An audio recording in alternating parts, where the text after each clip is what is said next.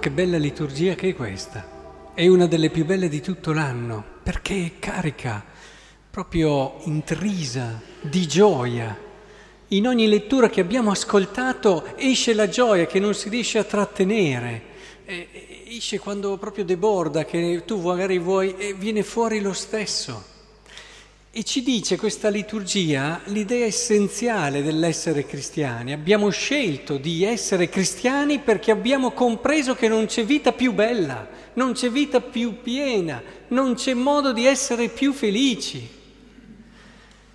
Questo noi per primi non lo testimoniamo tante volte ed è quello che frena tante persone ad avvicinarsi al mistero di Cristo. La liturgia della parola parte con il libro di Isaia. Lo Spirito del Signore Dio è su di me, perché il Signore mi ha consacrato con l'unzione, mi ha mandato a portare il lieto annunzio ai miseri, a fasciare le piaghe dei cuori spezzati. E qui ci sono tutte le cose che di solito fanno soffrire l'uomo, che vengono sanate. Io gioisco pienamente nel Signore, la mia anima esulta nel mio Dio perché mi ha rivestito delle vesti della salvezza, mi ha avvolto del mantello della giustizia e così via. E poi anche la lettera di San Paolo ai Tessalonicesi continua sullo stessa onda. Fratelli, siate lieti, pregate ininterrottamente in ogni cosa, rendete grazie. Questa infatti è la volontà di Dio in Cristo Gesù verso di voi. E qui però si fa già un passo avanti, cioè qui si comincia a dire il motivo della nostra gioia. Il motivo della nostra gioia è siate lieti e cosa ha detto dopo? Rendete grazie. Ecco allora il salmo che abbiamo ascoltato, che poi è l'inno di Maria, il salmo responsoriale di oggi. L'anima mia magnifica il Signore e il mio spirito esulta in Dio mio Salvatore, perché ha guardato l'umiltà della sua serva d'ora in poi tutte le generazioni. Insomma, stiate lieti, esultiamo. Eh, capite come tutta questa liturgia è carica, carica di questa gioia, che è la nostra, la nostra, è il nostro destino. E il Magnificat ci dice una cosa importante, già anticipata dalla seconda lettura, cioè che noi siamo così felici nel momento in cui impariamo a ringraziare. Io pensavo in, questo, in questi giorni, a volte l'uomo, il peccato in fondo cos'è stato? Il rivendicare la propria autonomia da Dio. L'uomo che si è sentito onnipotente, quasi un superuomo, per usare l'espressione famosa di un autore classico filosofo, un superuomo perché alla fine ha ucciso colui che doveva essere alla sua origine. Io sono l'assoluto. E poi abbiamo visto dove ha portato questa, questo delirio di onnipotenza, possiamo proprio chiamarlo così ha portato Nietzsche che l'aveva detto in manicomio e tutto quello che è intorno ad una cultura che si basa su quel pensare di poter far senza un principio, perché questo ti fa sentire più grande, conduce la cultura al manicomio, con le cose più folli a cui assistiamo anche oggi, le cose più assurde che ci fanno sobbalzare mentre guardiamo e ascoltiamo la cronaca dei telegiornali. Ora, io mi dico, pensate che povertà per un uomo se non ha nessuno da ringraziare. Cioè nel momento in cui noi togliessimo colui che ci ha donato la vita, diventeremmo si aprirebbe per noi una assoluta, in, anche il valore che abbiamo. Il valore che hai non lo decidi tu, il valore che hai te lo dà chi ti ha voluto, chi ti ha amato, chi ti ha desiderato.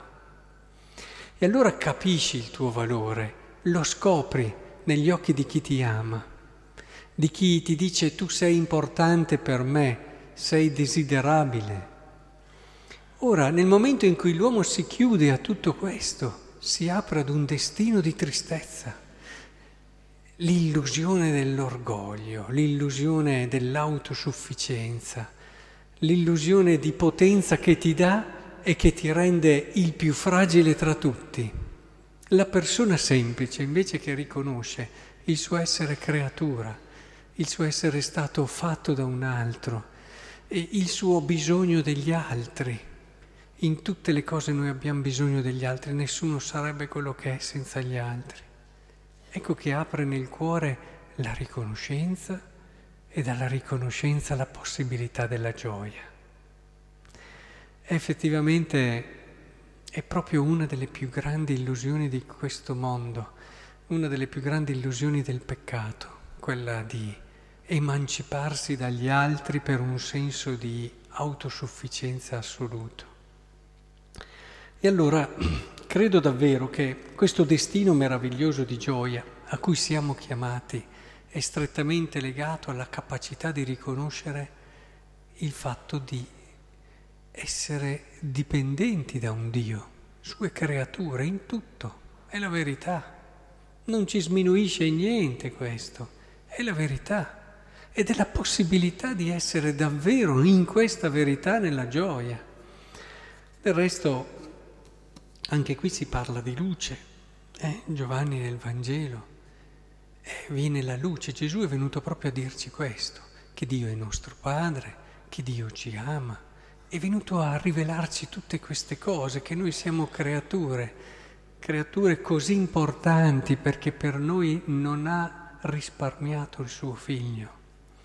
È bella questa immagine della luce, potrei chiedere al sagrestano, spegni tutte le luci, dopo mi direste voi cosa vedete. Eh, intravedete, sentite una voce, vedete una sagoma, è molto diverso con la luce o senza la luce. Cristo è venuto a farci vedere davvero l'altro com'è e, e tutto quello che sta intorno a noi, com'è veramente. È per questo che il Natale che stiamo per vivere insieme è un Natale straordinario e ci deve davvero portare quella gioia, quella speranza, quella fiducia. Abbiamo la possibilità di vedere davvero, di conoscere realmente chi siamo, di conoscere veramente il posto che abbiamo nel mondo, quello che è l'altro. È davvero così, con un cuore grato, perché se vediamo le cose come sono, non può che nascere in noi un senso profondo di gratitudine. Ecco che con un cuore grato potremo davvero vivere la gioia che il Signore ha pensato per noi da sempre.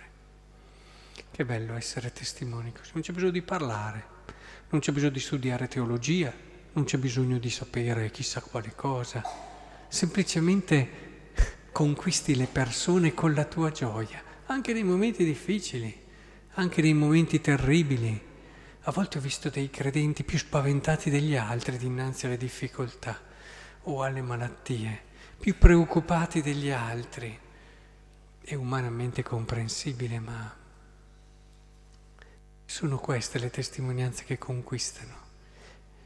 Proprio pochi giorni fa ero da una persona che, insomma, è molto malata, quindi stando ai medici non ha molto tempo per vivere.